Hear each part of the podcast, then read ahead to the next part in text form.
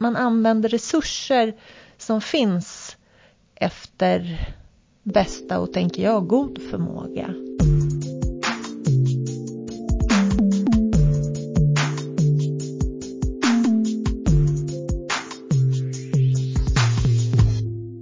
Hej och välkommen till FoU-podden. Det här avsnittet ska handla om den kartläggning av socialtjänstens insatser som pågår just nu. Jag som gör podden heter Lena Stenbrink och är kommunikatör på FoU i Sörmland. Och med just det här avsnittet är Lina Larsson och Sanna Tikkaja. Varmt välkomna. Tackar, tackar. Tack så mycket. Och vilka är ni?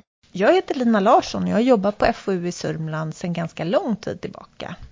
Jag har en tvådelad tjänst som forskningsledare och utvecklingsledare och jag är ju här idag för att prata om insatser i socialtjänsten.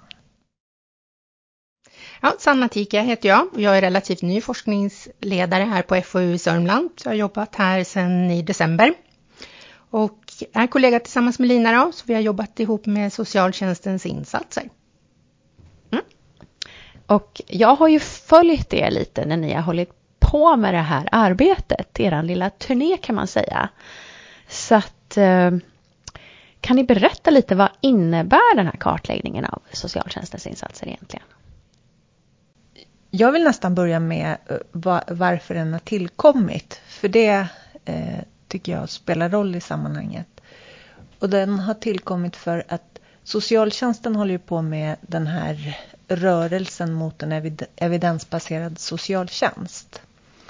Och en jätteviktig aspekt av det är insatser, gör de nytta? Och en första fråga är insatser, vilka är de? Vad finns det för insatser? Och tidigare så har det inte funnits någon bild av insatser i Sverige.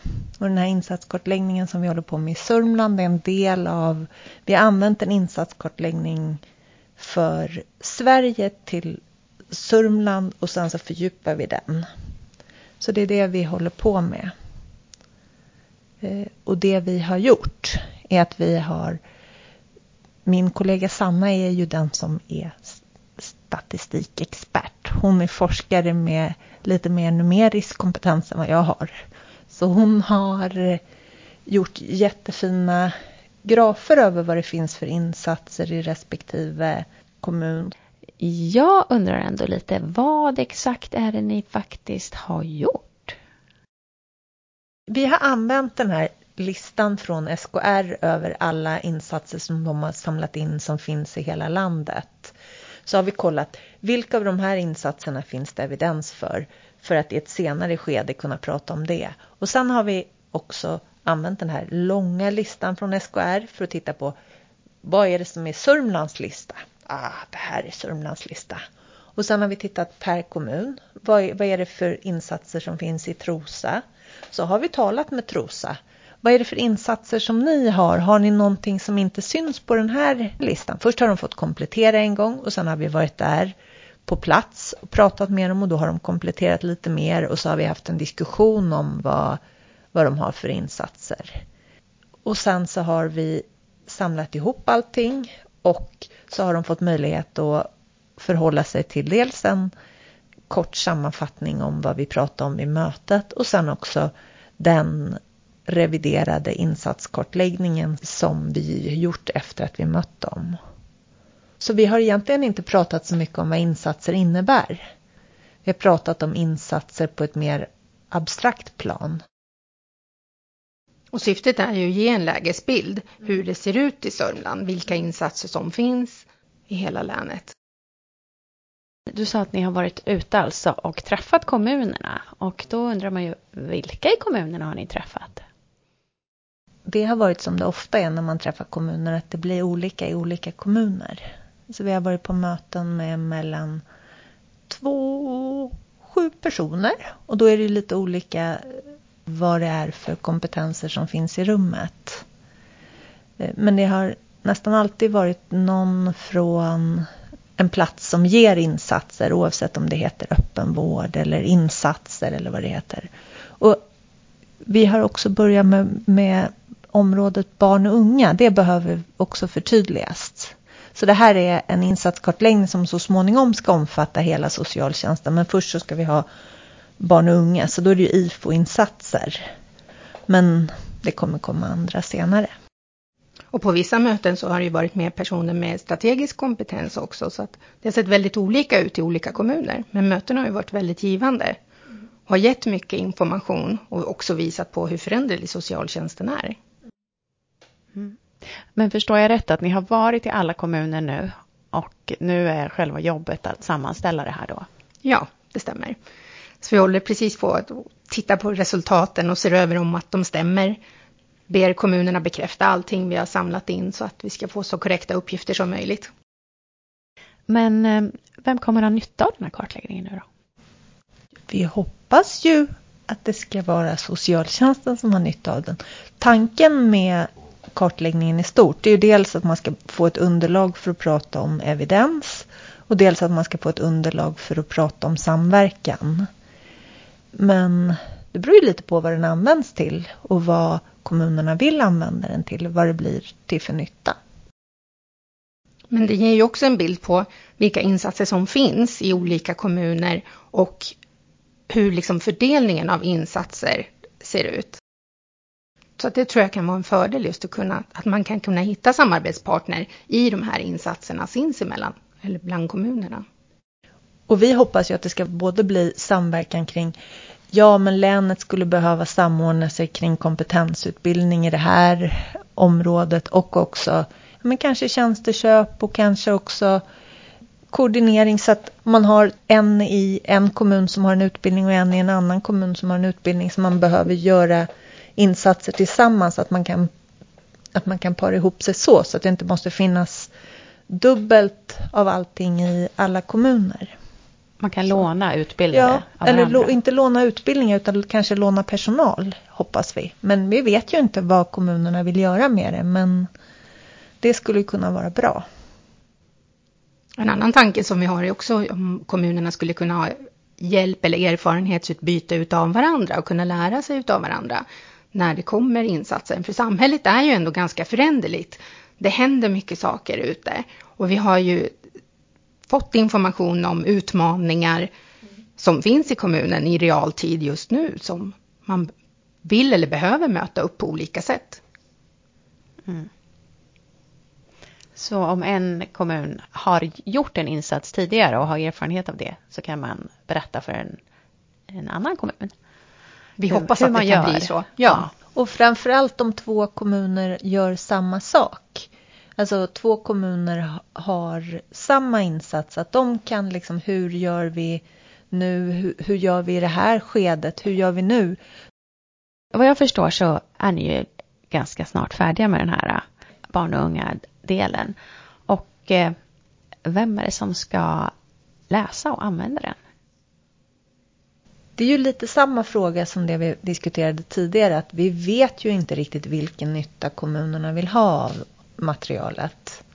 Men vi hoppas lite att det ska bli en databas för samverkan, men där är vi inte än.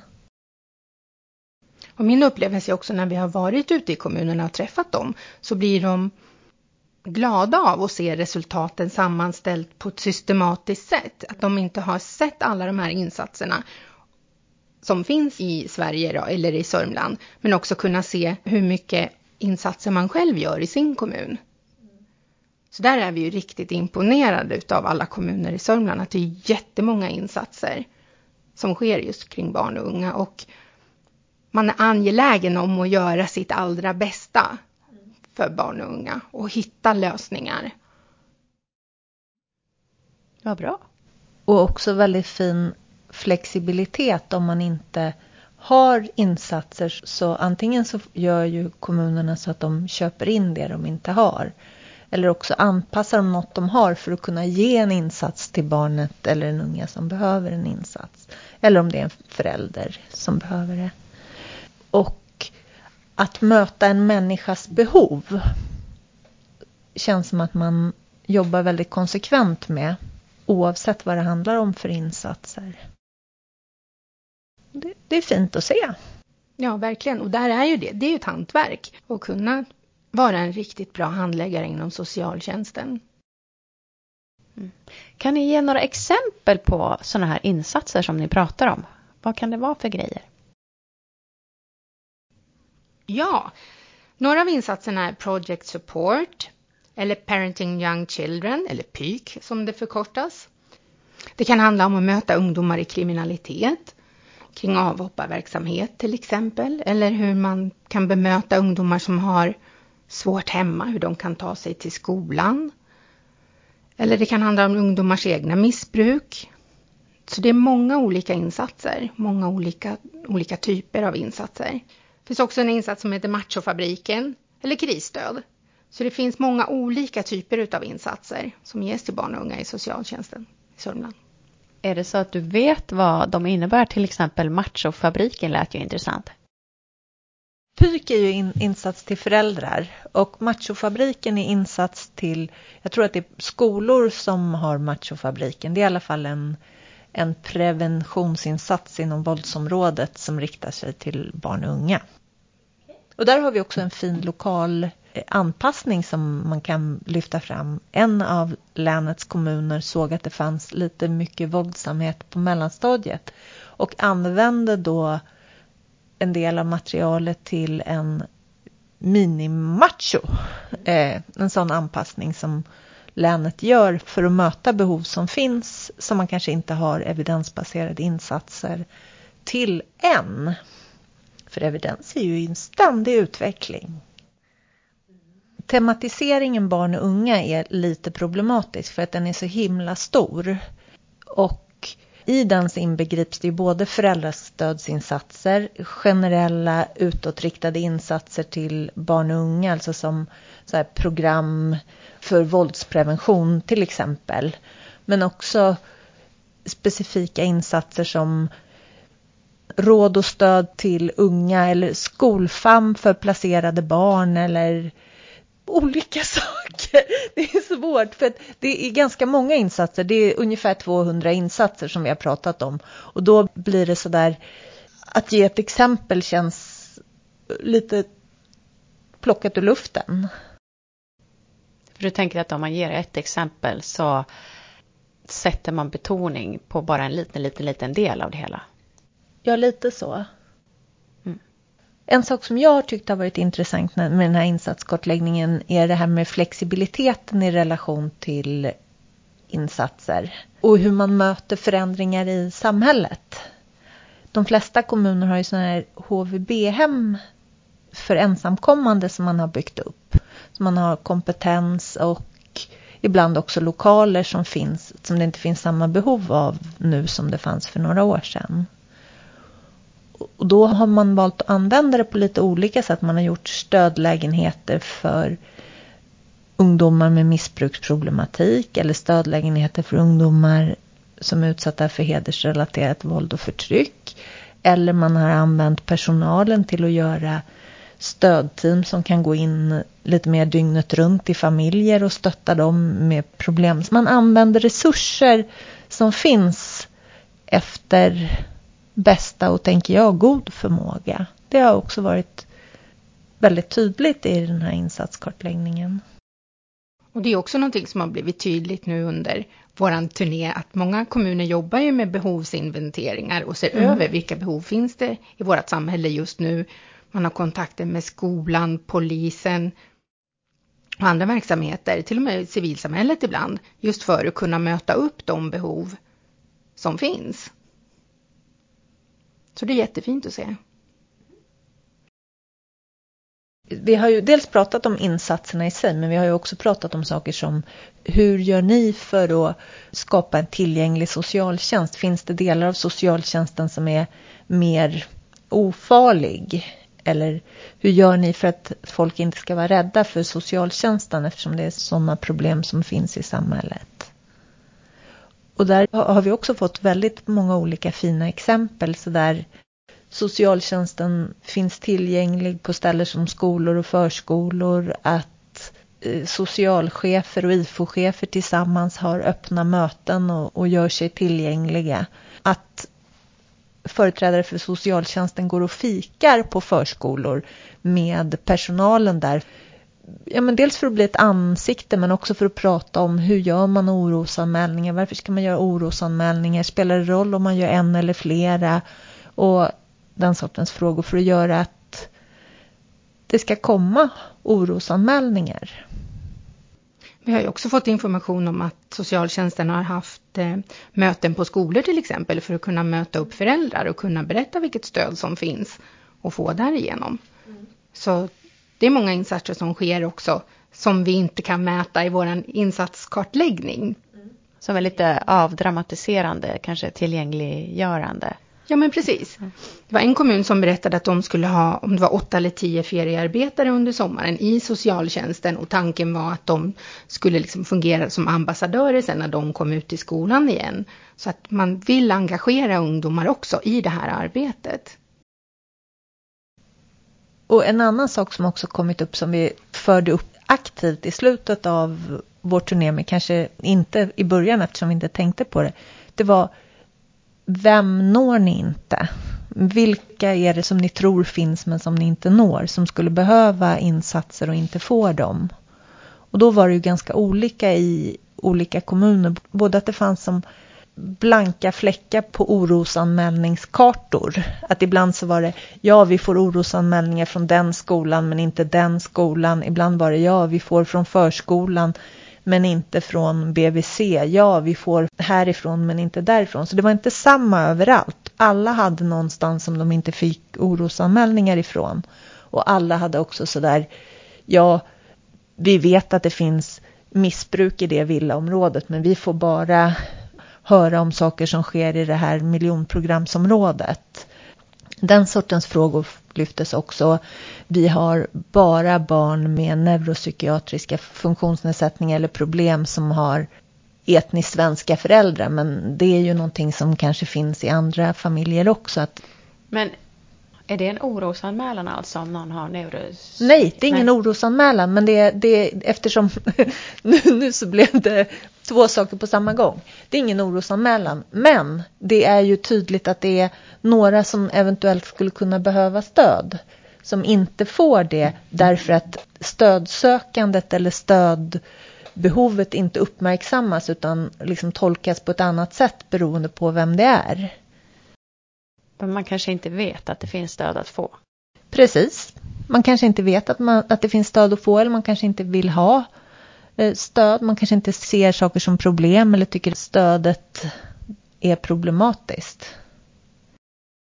Det är också vissa rykten som har figurerat som socialtjänsten har tagit tag i just kring ett rykte som kanske gick för ett och ett halvt år sedan, ett år sedan någonting. Just kring att socialtjänsten tar barn, att, man, att det fanns en rädsla eh, i vissa grupper i samhället att, att kontakta eller liksom få kontakt med socialtjänsten. Så där har man ju också gjort insatser just för att kunna bemöta upp och informera olika grupperingar kring att så här är inte fallet, vi tar inga barn utan det här är ett rykte som sprider illvilja.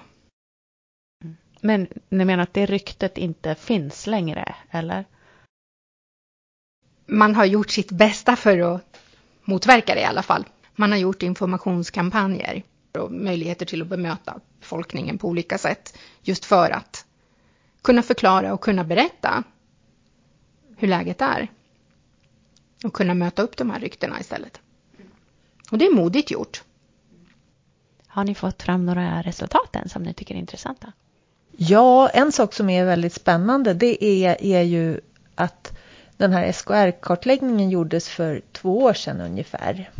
Och sen den gjordes så har det, dels är det väl några insatser som egentligen skulle varit i missbruksområdet som har aktualiserats här för att de finns för barn och unga. Men när vi har varit runt med kommunerna så har det tillkommit ganska många insatser som inte fanns vid det kartläggningstillfället men som finns nu.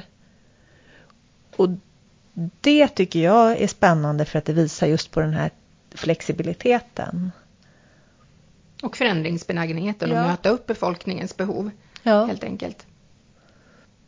Och en annan sån sak som också är spännande det är att det görs egna varianter av saker och ting. Och det handlar ju många gånger om en insats som har evidens men som kanske kräver 20 träffar, att det kan vara svårt att motivera personer till att få den.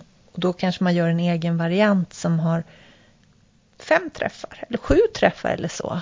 Ur en form av evidensperspektiv så kan ju det betraktas som lite problematiskt men det, ju, det handlar ju också om att möta de behov som den som insatsen är till för har. Och de möjligheter den ja, som insatsen ja. är till för har. Ja. Så jag tycker att det är en fin illustration av den här eh, tredelade bubbelbilden med evidens. Att vem är brukaren, vad är evidensen och vad är professionens eh, liksom kunskap. Och den här insatskartläggningen, de olika delarna hör ju ihop i socialtjänstens arbete. Vad jag förstår så har ni nu haft kan man säga små workshops med varje kommun. Men hur går ni vidare nu?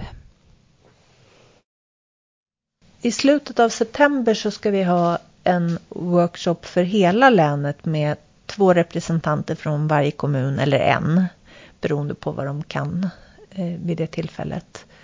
Där vi ska presentera helhetsbilden av länet och diskutera vad de ser för möjligheter till samverkan utifrån det här. Och om de vill att insatskartläggningen ska, ska bidra med något särskilt. Och en annan tanke är ju också att kunna redovisa vilka insatser som det finns evidens för och vilka insatser som finns i Sörmland. Och sen kanske ner på kommunnivå också beroende på hur resultaten ser ut. Men det här är pågående arbete just nu så att eh, vi återkommer till det. Och eh, hur fortsätter ni att arbeta nu då med det här? Ehm, dels så ska vi ju göra klart den här barn och unga kartläggningen och sen ska vi ju vidare och kanske revidera vårt arbetssätt lite men gå vidare inom andra områden. Troligtvis äldre. Mm. Men ingenting bestämt än. Nej. Och om det blir en, att de vill ha en databas så kanske också de vill ha någon form av kategorisering av insatser. För nuvarande kategorier är SKRs kategorisering som är eh, individ, gruppinsats, eh, placeringsinsats, insats under placering, insats till vårdnadshavare under placering eller, eh, nu kommer inte jag ihåg hur det är formulerat, men utåtriktad verksamhet för barn och unga. Och det är ju ganska trubbigt. Nästan allting hamnar ju under individ och, och gruppinsatser. Det är allt från så här barn som har bevittnat våld till barn till missbrukande föräldrar till beteendeproblematik hos barnet. Kan det vara så att kommuner kallar samma insatser olika saker eller att de gör olika saker med en insats som heter någonting men de utförs olika på olika ställen. Det är vi nog ganska säkra på att det är så. Och det här är ju en av de sakerna som den ursprungliga insatskartläggningen adresserade. Att det finns en massa insatser, men inte egentligen vad de innebär, utan bara kartlägga dem för att sen börja fundera på vad de innebär. För att i och med att det aldrig har gjorts någon nationell kartläggning över insatser eller överhuvudtaget någon kartläggning av insatser i Sörmland, så, eh, inte Sörmland utan i riket heller, då är det som ett annat steg att börja prata om vad betyder det här? Vad betyder stödsamtal? Vad betyder eller betyder komet samma sak i, i Gnesta och i Vingåker? Nu kommer inte jag ihåg om de finns där, men det gör ju inget. Men den sortens frågor är en senare sak. Först är det att se var finns de? Och för att återgå till vad du faktiskt frågade så ja, absolut. Det ser olika ut. Liknande insatser heter olika saker på olika ställen. Det finns många som är så här egen variant i vår långlista. Och syftet är ju också att kunna vara ett stöd till kommuner i och med den här omställningen, om det nu blir av med lagändring då kring en evidensbaserad socialtjänst. Så det hoppas jag att vi kommer att lyckas med. Är det en lagändring som kommer att bli eller kanske kommer att bli? Förhoppningsvis 2024. Det är ju en lagändring som man har talat om att den kommer en längre tid. Så att den är ju på väg men tar ju tid. Och vad innebär den? Kan ni det eller? Det är ju en stor lagändring av socialtjänstlagen. Men en viktig del är att socialtjänsten ska vara evidensbaserad och det är den delen som den här insatskortläggningen förhåller sig till.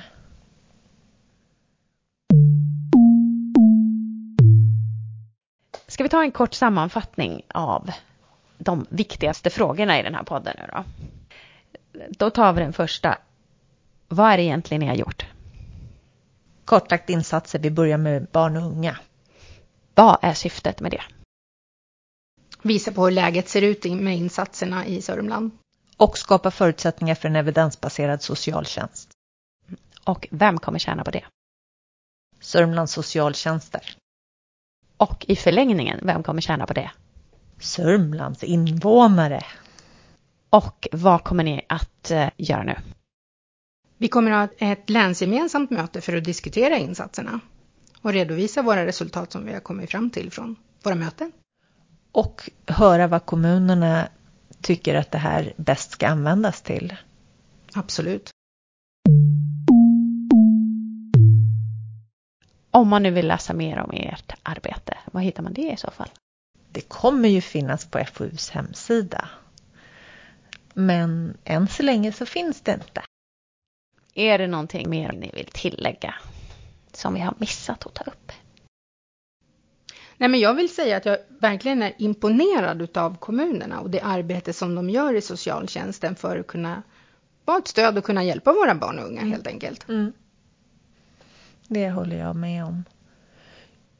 Men då kanske det är så att vi så småningom får göra en uppföljning på den här när det har antingen kommit ett område till eller ni har kommit lite längre.